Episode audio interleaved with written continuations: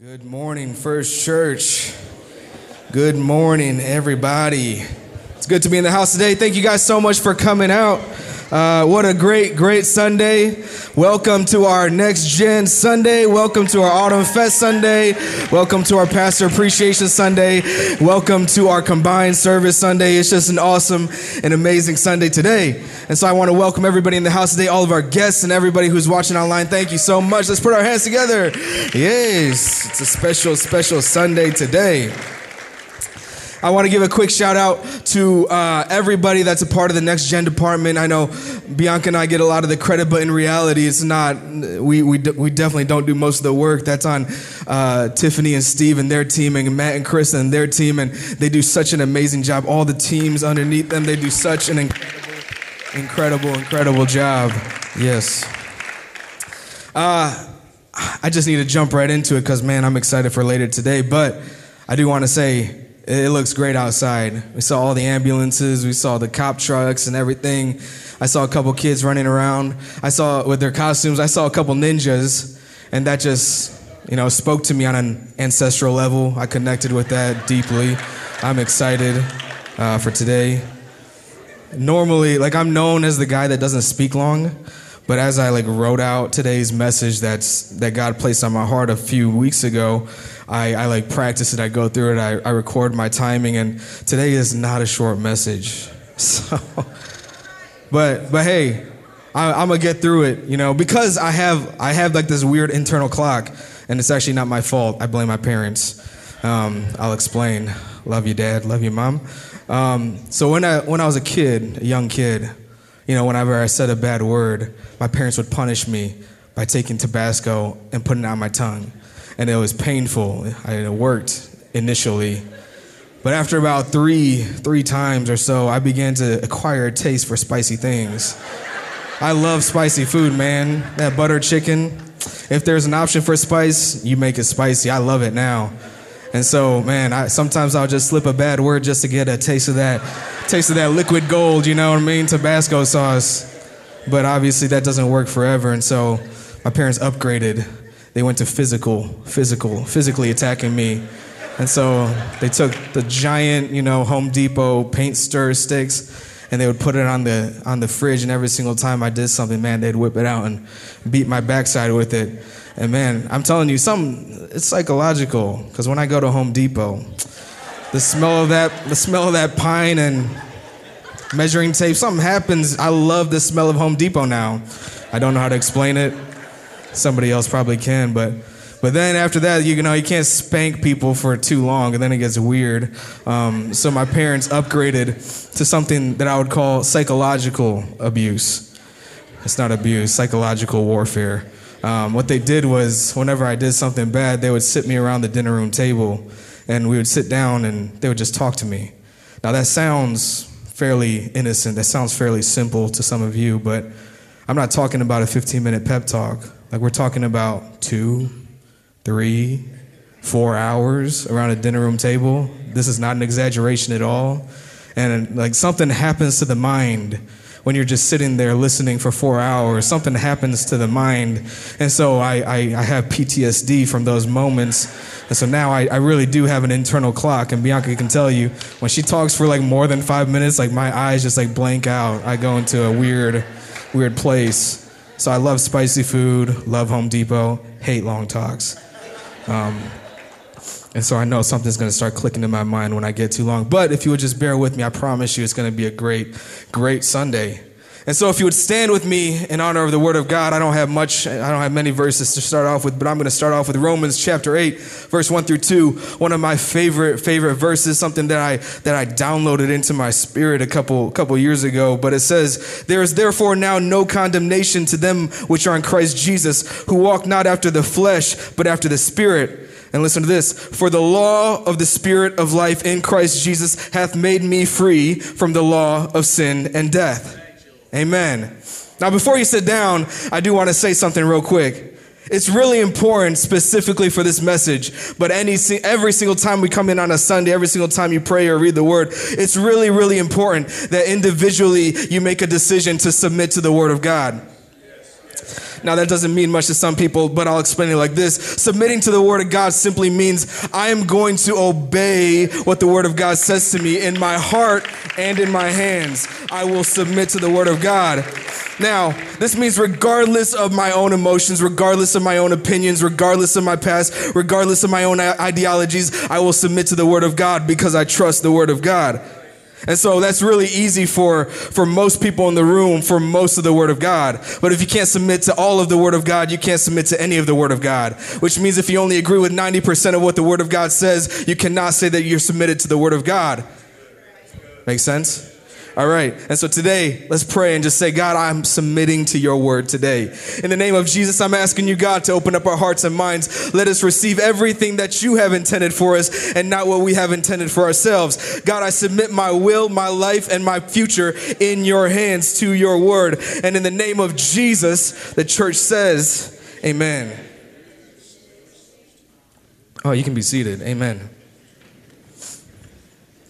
Something uh, strange has happened lately in the past few years. It's this weird phenomenon that I've been noticing in my life. I I would have these conversations on the phone or text somebody or just talk to somebody about like this cool idea I had or something that I'm actually wanting to buy coming up, like new cars or or just some random thing. And then the next thing you know, next time I'm on like Facebook or Instagram, that thing is actually there's an ad for that thing on my phone.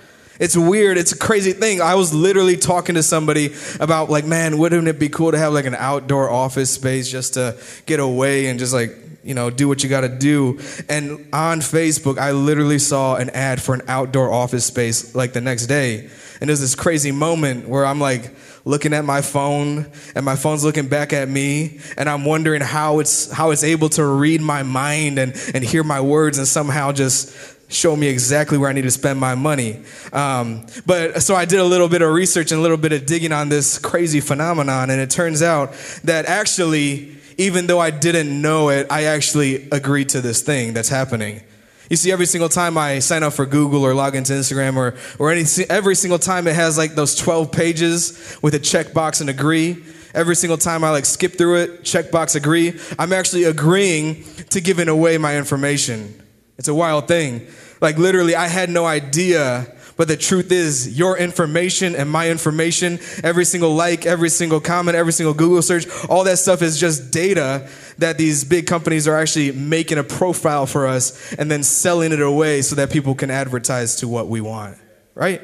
And so it's crazy. I didn't know that I was actually accepting these things, but in the fine print, it says, hey, if you click agree, this is what we're going to do with it. And so I actually agreed to something I just didn't understand. But the fact is, just because I didn't understand it doesn't mean that I didn't have to deal with the consequences of that agreement. And you see, just like gravity, for example, if you don't understand gravity, it doesn't mean you can jump off a building and survive doesn't mean that. Just because you don't understand the legal laws of this land doesn't mean someone can't take you to court. Just because you don't understand the things of God doesn't mean you aren't subject to the things of God. And so today, I just want to break a couple things down. I want to talk about some things that, you know, I, I, there's choices that I made in my life that I had no idea what I was actually signing up for when I signed up for it. I had no idea what was on the other side of these doors that I opened up as a young man and I had no idea that it's impossible for me to close these doors again and that I'll have to live with the responsibilities of my actions from so far back in my life. And so today I want to kind of take us through a spiritual checkup. You know, when you go to the hospital for your annual checkup, you're not looking for anything specific but they'll ask you questions and they'll take they'll take blood samples. They'll, they'll measure your weight. They'll have all the measurements ask you even more questions. And then just to see if there's any underlying symptoms just to see if there's anything going on underneath the surface that they, they're trying to find for you. So today i'd like to just give the church a spiritual checkup for say and just have just see what the word of god has to say about our lives today right now in this moment because it's really important to understand exactly, exactly where you stand with God. You see, the word law has been used in the Bible all throughout Scripture, from the Old Testament all the way to the New, all throughout Scripture. In fact, over 500 times, just the word law has been used in Scripture. And people will say, you know, the Old Testament, that's the legalistic, that's the legalistic side of Scripture. They'll say that, you know, Jesus, Jesus came and, and, died on the cross in order to, to, to destroy that legalistic nature of the Old Testament. But that's not exactly true. You see, in Matthew 5 17, it says, Do not think that I've come to abolish the law or the prophets. I have not come to abolish them, but to fulfill them. Okay, so now that we're living in New Testament era, we're actually still living under the law, but we're just living under the law along with the Spirit of God. And you see, the Spirit of God doesn't abolish the law, it actually magnifies the law. I'll explain it. When you look at the Ten Commandments, number seven says, "Hey, it's not you shouldn't you shouldn't cheat on your spouse, right? You shouldn't you shouldn't cheat on the person you're married to." But in the New Testament, Jesus says something different. He didn't say, hey, don't cheat on your spouse. He said, don't look at somebody else with lust, or else you basically cheated on them. Now the law just upgraded like tenfold. The line, the, the bar just raised with Jesus. And, and number six, it says, don't murder. But now Jesus is saying, hey, if you have hatred in your heart, you murdered them spiritually. So now the bar is raised again. So now that we're living in the New Testament era, we're, we're still under the law. It's just a different set of laws. And so Jesus came and died for our sin, resurrected from the grave, pour out his spirit so that we can conquer sin, the sin that's revealed by the law. You see, the law is so important. Let me get back to this. I, Whew. As today, uh, you know, we're living in the New Testament, and so we have the availability of God. We, but we're still living in a time of law. In fact, the Bible does say that now that the Spirit of God is poured out through faith, we don't have need for the law. But let me ask you a question, rhetorical. I'm going to be asking a lot of rhetorical questions today. Can a law be broken? And that's a trick question, actually, because it's yes and no. There are laws that are breakable, and there are laws that are unbreakable.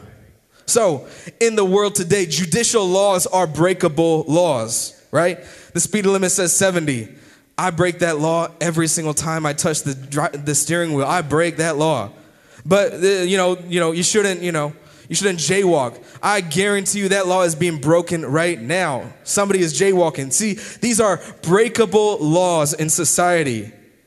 Should we break them? No, but they're breakable. However, there's another aspect of laws. There are laws that are completely unbreakable.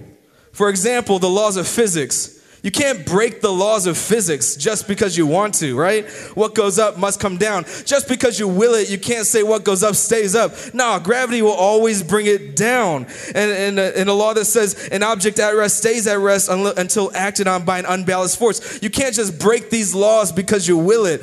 Why? Because there are breakable laws, but then there are also unbreakable laws. And the same exact thing happens spiritually. You see, the Ten Commandments of the Old Testament are known as breakable laws. I'll categorize them as the breakable laws. Matthew 5 and 17 says, as I already said, I didn't, I didn't come to abolish the law, I've come to fulfill the law. Because the law that this verse is uh, referring to are breakable laws. Galatians 3 24 through 25 says, Therefore, the law was your schoolmaster to bring us to Christ, that we might be justified by faith. But after faith has come, we are no longer under the schoolmaster. See, that, that verse as well is talking about breakable laws of the Spirit the law, the code, the breakable ones. But these laws were meant, meant to be broken. That's the thing. If you couldn't break these laws, you would have no idea what sin was. You see, when Adam and Eve ate the fruit of the knowledge of good and evil, in that moment, they made it necessary for the law to exist because now we need to know exactly what is good and what is evil, what is right and what is wrong. People say that we're born with these moral senses of right and wrong, but if you never had the law, you would never know you were in the wrong. You would never understand that you're living in sin. Okay. And that's where Jesus comes in, right? Because in the Old Testament, they only had the law. They only had the understanding that they were doing wrong. They only had the understanding that they were never going to be good enough. They only had the understanding that all the, the sinful nature of my, of my soul, of my being is completely wrong. But the second that Jesus stepped into the picture, he's saying, Yes, now that you know you're wrong, let me give you the solution out of that. Let me give you the answer to that wrong that you're feeling, to the breaking of these laws. But when you read Galatians 3, talking about these breakable laws, and then you read Romans 8, and you begin to compare it, something might not make sense, right? So, Romans 8, it says, For the law of the Spirit of life in Christ Jesus had made me free from the law of sin and death. But I thought the law was abolished through faith now that I'm in Christ. Well, the reason why there can be law after the law of death is because these are what I would consider unbreakable laws. The law of life in Christ Jesus is an unbreakable law, just as the laws that come with sin and death, they're unbreakable. It doesn't contradict itself, it actually works with it. You see, the law of the spirit of life is like these physics, the, the laws of physics. What goes up must come down. And the laws of sin and death, they're like the physics. What goes up must come down. These are things that are bound to a person underneath that set of laws. You see, in America, if I cross the border to Canada, the second I cross that boundary, I am now under a different set of law. I am now subject to a completely different set of leg- legislation. I'm, I'm, I am no longer, I'm still an American, but I'm no longer under the laws of America. The second that a Canadian comes to America, they, they are no longer, they don't have the same freedoms, they don't have the same liberties, they don't, it's not the same thing because now that we change sides, we're under a different set of laws. And that's exactly what's happening here. You know, in church, we start talking about lukewarm Christianity. But the Bible is pretty clear when it says you can't serve two masters. It is impossible to be just switching sides. It's impossible to sit on a fence according to the word of God. You are either under the law of death or you are either under the law of life. You can't pick either side. You, you have to, you can't pick both. You have to be on one or the other. And so today I want to talk about that. I want to talk and I want to, I want to just dig deep real quick uh, on which side we're actually on because it's important.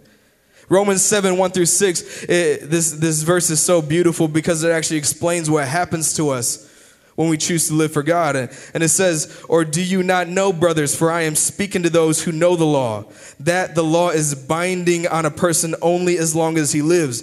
For a married woman is bound to her bound by law to her husband while he lives, but if her husband dies, she is released from the law of marriage. Accordingly, she will be called an adulteress if she leaves with another man while her husband is alive. But if her husband dies, she is free from that law, and if she marries another man, she is not an adulteress. Likewise, my brothers, you have also died to the law through the body of Christ, so that you may belong to another, to him who has ri- who has been risen from the dead in order that we may bear the fruit for God. For while we were living in the flesh, our sinful passions, aroused by the law, were at work in our members to bear fruit for death. But now we're released from the law, having died to that which was held us captive, so that we may serve in the new way of the Spirit and not the old ways of the written code, aka the breakable laws. And so it's a beautiful thing to watch these breakable laws of the Old Testament work in conjunction with the unbreakable laws of life and of death. You see, for anybody who's been born again of, of water and spirit, you can relate to Romans 7 when it's saying, I was at one point of my life bound to a marriage of sin and death. But when God came into my life, when I was born again, immediately in that moment, God completely destroyed and killed off my past love. He completely killed off and banished the one, the thing that I was married to. And now I was free to remarry and, and buy into the kingdom of God. And so now, if you've never been born again into Christ, if you've never, if you've never been born again by water and spirit, you are still under the law of the written code. You are still under the law of the Old Testament, and you're still under captive and bound under the law that we're all born into. That's the law of sin and death. If you have yet to be born again, you are still under that law and you can't fulfill it until you enter into the body of Christ. And that's by identifying with the death the burial and resurrection. That's by that's by repenting being born again of water and of spirit with the evidence of speaking in tongues. So until that moment happens you are always going to be bound under the laws of sin and death. You will always be bound by the code by the law of the Old Testament that only points out that you're wrong. But the second you're born again now we have new life See, John 3 and 3 says, Jesus replied, Verily, verily, verily, verily, I say unto you, nobody can see the kingdom of God unless you're born again.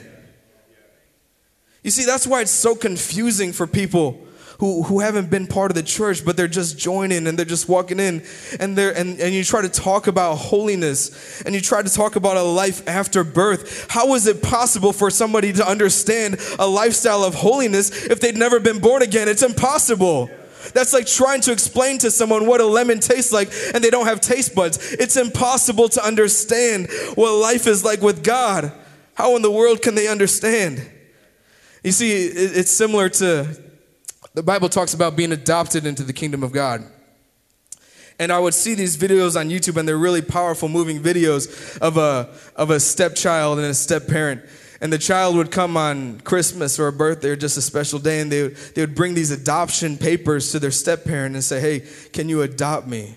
And it's these really moving and powerful moments. But that's exactly what happens with us and, and Jesus. We need to be adopted into his family by choosing him. And in that moment, he'll always say yes. But it's a powerful, powerful thing because God will never force himself in your life. God will never force himself on you. You have to choose Christ. You have to make that decision. You have the will and you have to make that choice. And when you do, now you're under the law of life in Christ Jesus. You see, there are stages in our walk with Christ, and so why don't don't worry about running. Start by being born. You see, the, the word says that where the Spirit of the Lord is, there is liberty.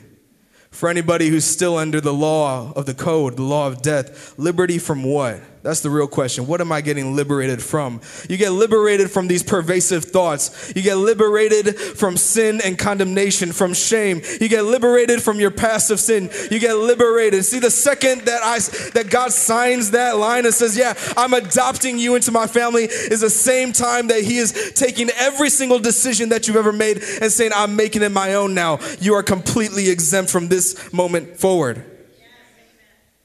And that's why everybody in this room, every single person in this room, when I start talking about the law of death and the symptoms that come with the law of death, everybody will understand it. Why? Because that's what we're all born into. We all know what that's like. Galatians 5:19. Now this is talking about the external symptoms of somebody living in death. It says now the works of the flesh are evident. This is evidence. Sexual immorality, impurity, sensuality, idolatry, sorcery, enmity, strife, jealousy, fits of anger, rivalries, dissensions, divisions, envy, drunkenness and all these things and things like these. I warn you as I warned you before that those who do such things will not inherit the kingdom of God. So these are the external symptoms. You can see these things in somebody's life. You can see when somebody puts video games above God. You can see somebody who, who's stepping into sexual immorality. You can see somebody who, who struggles with being drunk. You can see somebody who struggles with anger. You can see these external symptoms. But there's this incredible quote that says, For every thousand thrashing at the leaves, there's always one hacking at the roots. And so today we need to hack at the roots. See, these are external signs of somebody living in sin. I wonder what the internal signs are.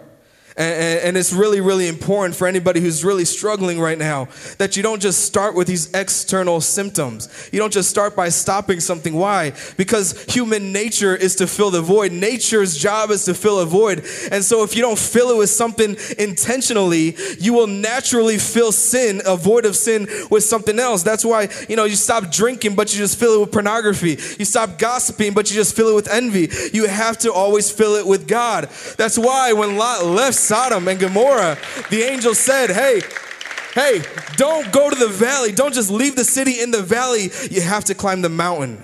It's not good enough just to solve something, you have to begin to climb the mountain as well. It's important.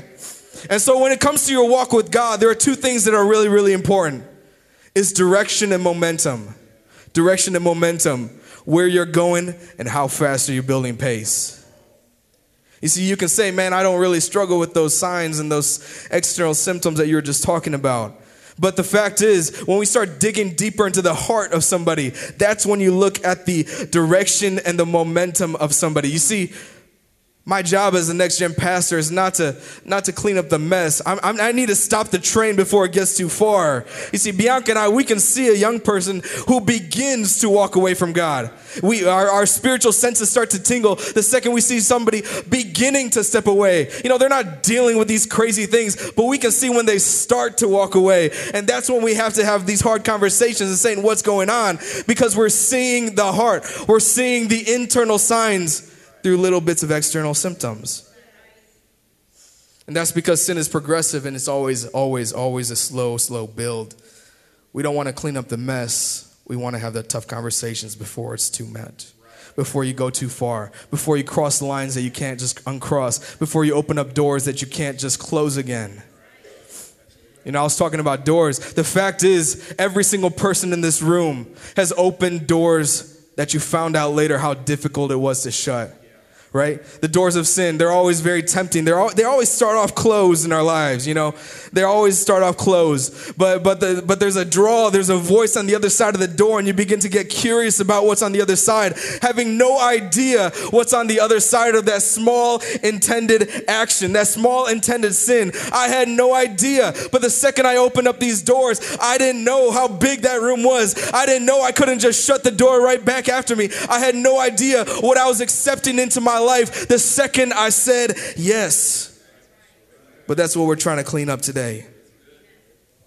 You see, that's why pastors always asking about how you spend your time and how you spend your money. Why? Because money and time is a symptom. It, it, shows a direction and it shows the momentum. You see, it's not a sin to buy a car you can't afford but it is a sign of your direction and your priorities. Priorities dictate direction. And it's not a sin to slow down your prayer life than, than what it once was, but it does show your momentum. Are you speeding up or are you slowing down? You see, God, you know, pastors always trying to find out before it gets way too far. But you're saying, man, I'm not sinning. It doesn't matter if you're sinning or not. Which way are you actually going right now? And so that's why it's so important for the church to understand the symptoms of life and the symptoms of death because these internal symptoms do show which direction we're moving towards. Amen.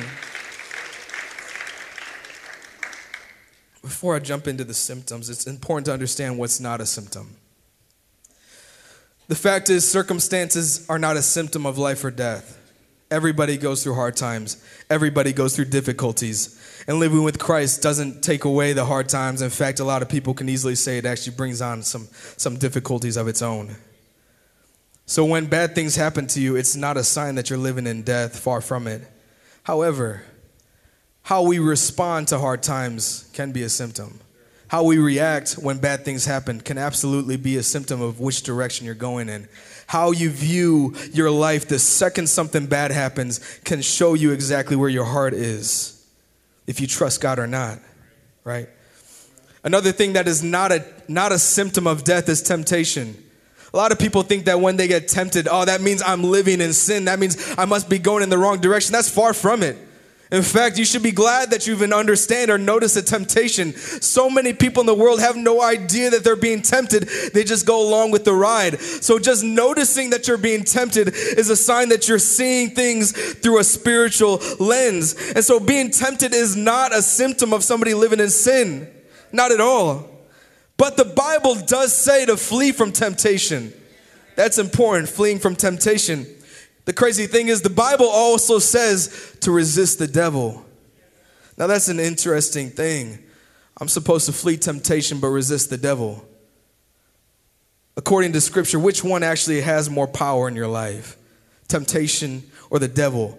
I'm running for the hills when it comes to my own flesh, but I can resist the devil if he's standing in front of me. Which one seems more powerful to you? My flesh scares me far more than the devil ever does. My own personal temptations, my own flesh scares me more than the devil ever has. It's powerful for us to understand exactly what's powerful in our lives. You see, it's, an, it's a very dangerous mentality for a Christian to say, I will never fall to this sin. I am impervious to this difficulty. That's very scary. That's very scary.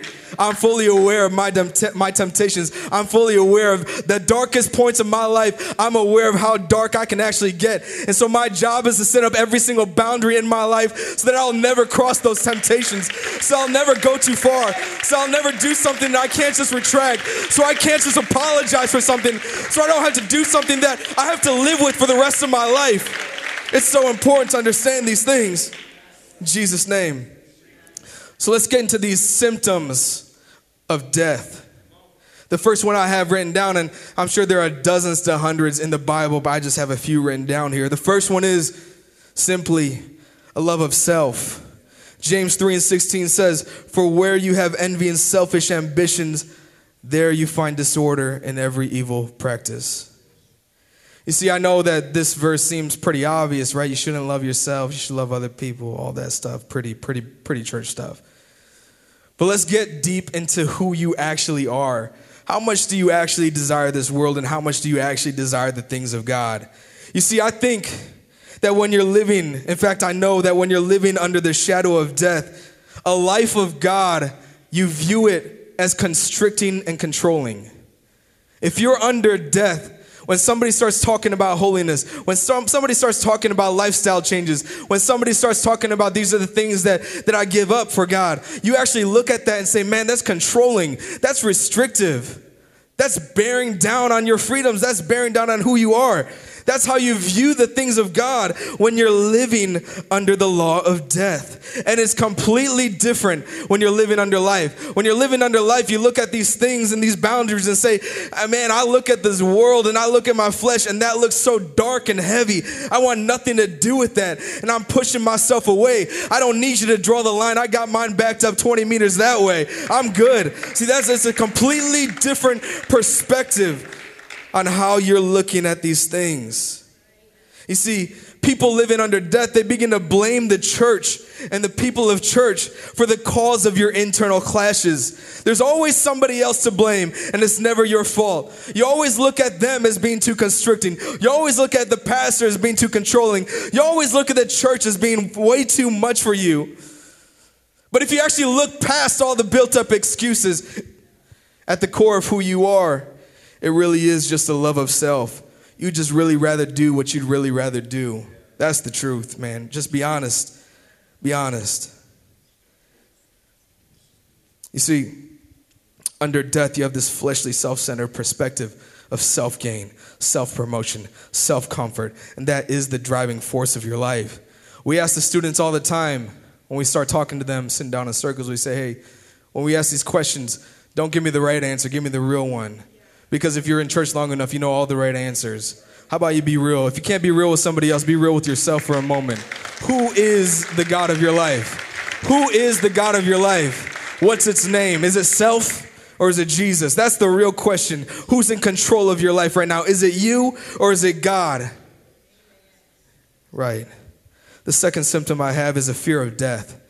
Hebrew 2 14 through 15 says, Since therefore the children share in flesh and blood, he himself likewise partook of the same things, that through the death that through death he might destroy the one who has the power of death, that is the devil, and deliver all those who through fear of death were subject to lifelong slavery.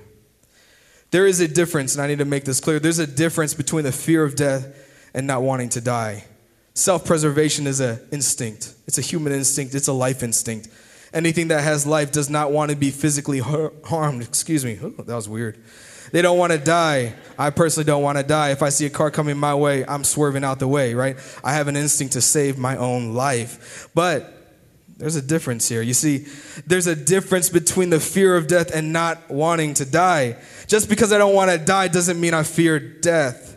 If death is what happens after you physically die, I'm not afraid of what happens after I die. I'll protect myself, but I'm not afraid of death. Pastor talks about people on their deathbeds. And he says that there's a distinct difference between walking into a room of somebody who's been living for God and walking into a room of somebody who's never lived for God.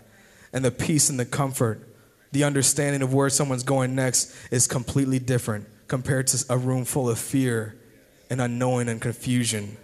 There's a difference. And I believe that every single person on the face of this planet, every single person in this room, on a gut level, you know exactly where you stand when it comes to heaven or hell. You know exactly where you stand with God right now. I remember as a kid, I would come home, I would get dropped off at my house, and it was empty. I'd go upstairs, look for my parents, look, go downstairs, look for my siblings. Couldn't find anybody. I was a little scared, but hey, I started to call then, and nobody picks up. Now I'm kind of freaking out. At this point, I'm like calling like five, six times, like, hey, what is going on? And nobody's picking up. I'm legitimately praying in that moment, oh God, save my soul save my soul right now. And then finally, you know, my parents pick up and I'm mad at them because it took them so long to pick up. But in reality, I was just terrified for my life. That's the truth. But I remember a difference when I came home after just knowing I was with God and nobody's home. And I remember that moment because I was like, this is a difference in my emotions. I have a completely different attitude here. I wasn't afraid. I knew for a fact if God, God there's no way he came back because I'm still here. There's a, there's a confidence in these things. There is no fear of death when you're living under the law of life because at a gut level, you truly know. We asked the students, I asked the students a couple times, you know, a year, if you were to die right now, where would you go? If you were to die right now, where would you go? Honestly, be honest with yourself. And some people say heaven. Some people are honest enough to say, I'm going to hell if I die right now. But then there's a group that would say, I don't know. I, I really don't know. I'll make it clear if you don't know, I think you actually do know. I really do think you do know. You're just afraid to say it out loud. And so, for everybody in this room, just in a moment of clarity, if you were to die right now, where exactly would you go? Be honest. It's important. The third thing, the third symptom, it's an indifference to the presence of God. We see it often. But in John 3 5 through 8, it says, And Jesus said, Verily, verily, I say unto you, no man can enter the kingdom of God unless they are born of spirit and of water. Flesh gives birth to flesh, but spirit gives birth to spirit. You should not be surprised by my saying, You must be born again. The wind blows wherever it pleases, you hear its sound, but you cannot tell where it comes or where it's going. So it is with everyone born of the Spirit. You see, the Hebrew word for spirit is ruach. But in Hebrew, every single word in Hebrew also has another meaning. So it means spirit, but it also means wind. Why? Because the Spirit of God can be closely related to the wind in many, many, many ways. You see, it's so easy to see somebody in the in the pews, to see somebody on a Friday night youth service. And when the power of God begins to sweep in the room, you can just see the ones that are affected by the Spirit, and you can see the ones who are just standing still, indifferent to the Spirit of God. And that's a dangerous place to be. You see, I've been there so I can call it out. Right? I've been in the rooms where I'm looking around and it looks like everybody else is being affected by something I don't understand. And I'm saying, what in the world is happening and why don't I feel it? It's kind of like looking outside of a window and watching a storm rage through trees, blow through grass, and you're seeing this wind move in front of you, but you can't feel it. You can't feel it. And I remember just watching people moved by God, but it was that same curiosity that led me to receive the Holy Ghost. It was that same curiosity of wanting to experience what somebody else experienced to move me to a place where I finally encountered the Spirit of God. You see, you can look at people and you watch them begin to worship. You can even hear the wind. You can even hear the spirit as somebody begins to speak in tongues. And you're just curious what in the world is happening and why can't I feel what these people are feeling? Why am I not jumping around in joy? Why don't I have my hands lifted? It's very obvious. You can see the spirit, you just can't feel it. There's an indifference to the spirit of God, and that is a dangerous place to be especially, especially if you've already been born again. You begin to lose the sensitivity to the Spirit of God. You, you used to be moved by God in such a powerful way, but now it's not become so relevant in your life anymore waiting for certain songs to turn on before you can lift your hands, waiting for an emotional charge before you worship God. Worship doesn't care about emotion. Worship starts from the soul. It starts from the innermost part of who you are. It doesn't matter what's going on and it doesn't matter how you feel. That's just what worship is. Worship is who I am. You see, the emotions always follow my hands. In Jesus' name. And you start talking about worship in the Bible, and we're apostolic, man. We worship in spirit and truth, and we love that. We worship in spirit and truth. But if you can distinguish spirit and truth, you can also distinguish what comes with spirit and truth. I've gone to churches with a lot of truth, no spirit. I've gone to churches with a lot of spirit, no truth. There's a difference. But I love this church because we kind of get the kind of get a good mix of both. Amen. So, what does the Bible actually start to uh, say about spirit and truth? The Bible says that the truth shall set you free. It also says that where the Spirit of the Lord is, there is liberty. So, if we can distinguish spirit and truth, you can also distinguish freedom and liberty. What does that mean? Okay. In the times of slavery in this country, there was something known as the Underground Railroad. That's when, that's when slaves began to escape north, trying to get away from their slave masters. Why? Because even though there wasn't freedom in their land, they were liberated in their mind. They were liberated up here. But something crazy happened. After freedom after the freedom bells rang and there was freedom in the land after slavery was abolished what happened? There were people who were freed slaves who died on the same plantations that they were born on. Why? Because there was freedom in the land but they weren't liberated in their mind. There's a difference and you need both. You need both freedom in the land and liberation in the mind. That's what true worship is. That's what true worship is. You need both of them spirit, truth, and you need freedom and liberty. Both of it. And people will say, man, I can, I just can't feel it sometimes. I don't feel like worshiping sometimes. But like I said, worship comes from the stem of who you are.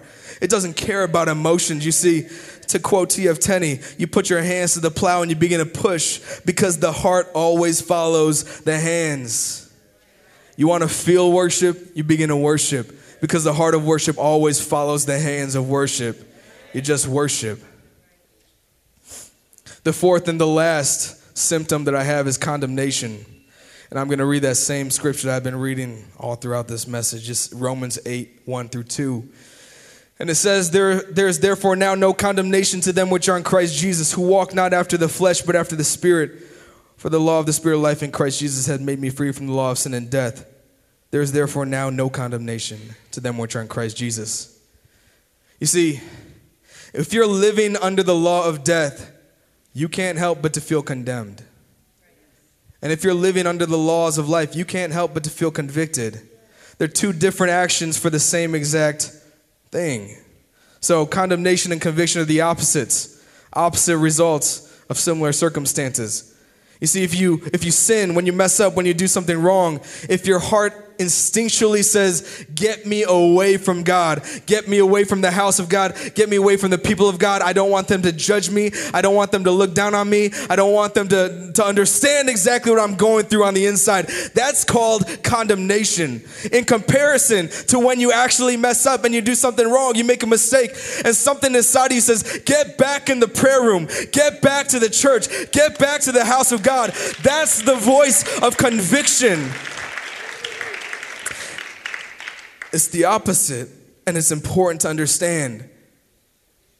You see, people living under conviction has no idea what the sound, I'm sorry, people under con- condemnation have no idea what the sound of conviction sounds like. They have no idea that when they mess up, that what, what that voice sounds like saying, My grace is sufficient for you.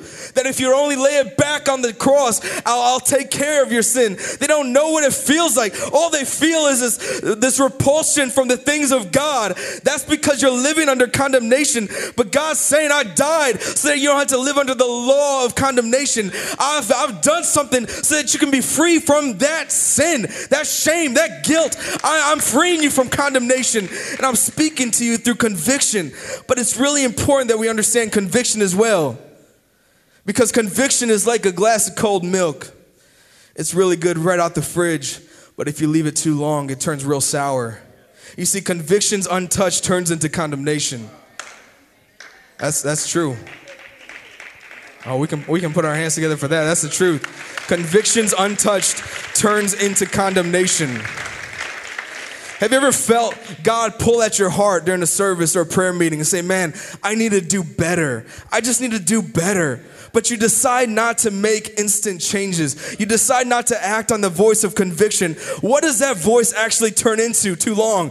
It starts to turn into condemnation, saying, Man, you messed up and you'll always mess up. You didn't do what you should have done, and you'll never do what you should do. That's what it turns into. Conviction is powerful in the moment, but if you leave it out long enough, it'll turn against you. Never, never, never let conviction stand still. If God's telling you to do something, you do it right now. You do it right now. Amen. And so, if you're in this room right now, let's talk about right now. If anything that the Word of God is saying speaks to your soul and is saying, get back into the prayer room, get back into the altars, get back into the presence, find a place where you can be born again of my spirit and of water. If that's what God's telling you right now, it's so important that you respond because if you don't, it's gonna push you away, it's gonna push you back, it's gonna take you back. You gotta respond to the voice of God. You gotta respond to the voice of God. In Jesus' name. Man. See, we're talking a lot about laws and symptoms. We're talking about all these things. And in fact, man, we're about to start. You can start playing. But it's so important to understand that, that regardless of all these laws and symptoms of the death and life, there's one thing that's so important. And if you miss everything that I said, hear me when I say this one thing. This is important. There is no law that holds you back from crossing borders. There is no border patrol between death and life. There is absolutely nothing between where you stand right now and where the grace of God is right in front of you. You know, the, the, the lies of the enemy will say there's such a big gap, but I'm telling you, there's no law that says you can't cross. God's right here. And if you need it, God's right here. If you need Him, God's right here. It's time for the church to respond and say, There's nothing holding me back. My sin isn't too big. My past ain't too big. My mind's not too big. There's nothing, nothing holding you back from the grace of God. And if you need mercy, God's right here. It's time, church. It's time to respond to what God's prompting inside of your chest. What is God telling you to do? Get back into my altars. Find a place of prayer. My, my, my grace is sufficient, and my love casts out your fear. In Jesus' name. Let's begin to just press in the presence of God and say, In the name of Jesus, I want to make sure that I'm in the right law. I want to make sure I'm under life. I want to make sure that I'm still in the grace of Jesus Christ. I refuse to let my convictions stand alone again. I'm responding to what your word says, I'm responding to what your voice is telling me. In Jesus' name. In Jesus' name, let's pray, church. Let's give it to God